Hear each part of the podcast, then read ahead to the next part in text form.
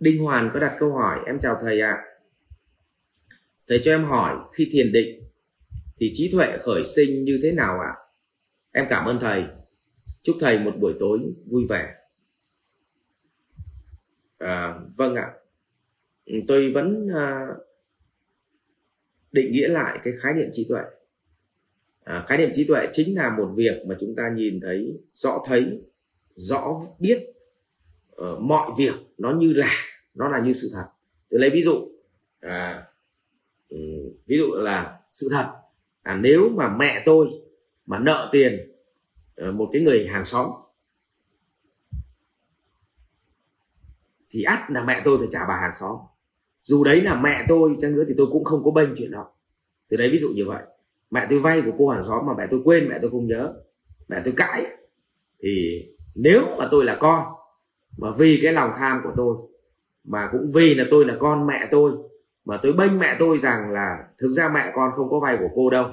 Tức là lòng tham của mình cũng trỗi dậy. Vậy thì bản chất như vậy là không có trí tuệ.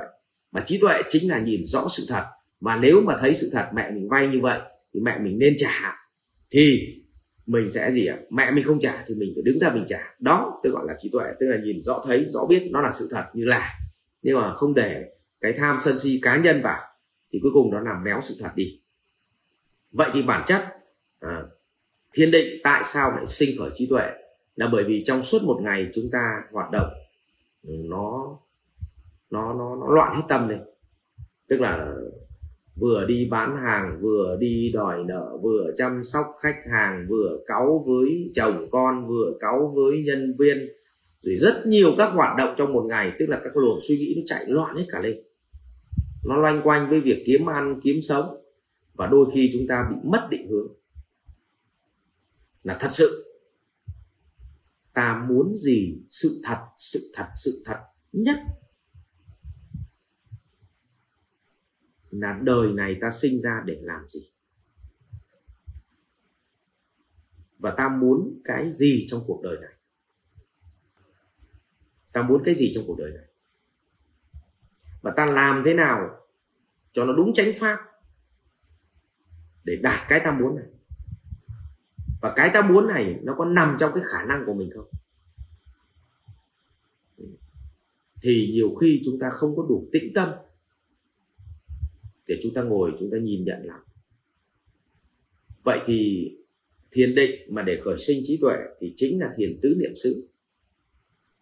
Trong đó quán thân trên thân quán thọ trên thọ, quán tâm trên tâm, và từ đó quán pháp trên pháp. Ừ. Và thiền định thì ắt sẽ khởi sinh trí tuệ, còn cơ chế khởi sinh chính là việc mình ngồi mình quán toàn bộ thân thọ, tâm pháp, để từ đó mình biết là thật sự trong tâm của mình nó bị vướng cái gì và tâm mình thật sự muốn cái gì. Sau đó mình dùng bát chánh đạo để mình lựa chọn con đường đi, sao cho nó đúng chánh pháp và nó đi đến đích để cho tâm mình nó an yên, nó hạnh phúc và đấy chính là cách mà khởi sinh trí tuệ. Tuy nhiên thì nếu nói trong một cái đoạn ngắn như thế này, thì ờ, tuấn không thể giải thích hết kỹ được, bởi vì riêng dạy về cái thiền ờ, tứ niệm xứ thì đã phải mất khoảng một ngày một ngày rồi. Một ngày rồi.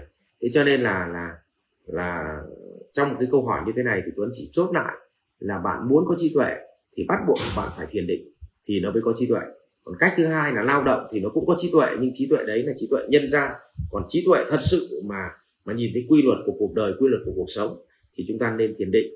Và muốn thiền định thì cách đầu tiên là chúng ta phải nên hiểu thế nào là thiền tứ niệm xứ. Để chúng ta biết cách thiền để tránh tình trạng mình thiền sai, thiền tà pháp. Rồi cảm ơn linh hoàng. Học viện Doanh nhân CEO Việt Nam cảm ơn bạn đã quan tâm theo dõi. Để biết thêm chi tiết về các chương trình huấn luyện của thầy Ngô Minh Tuấn và Học viện Doanh nhân CEO Việt Nam, xin vui lòng truy cập website ceovietnam.edu.vn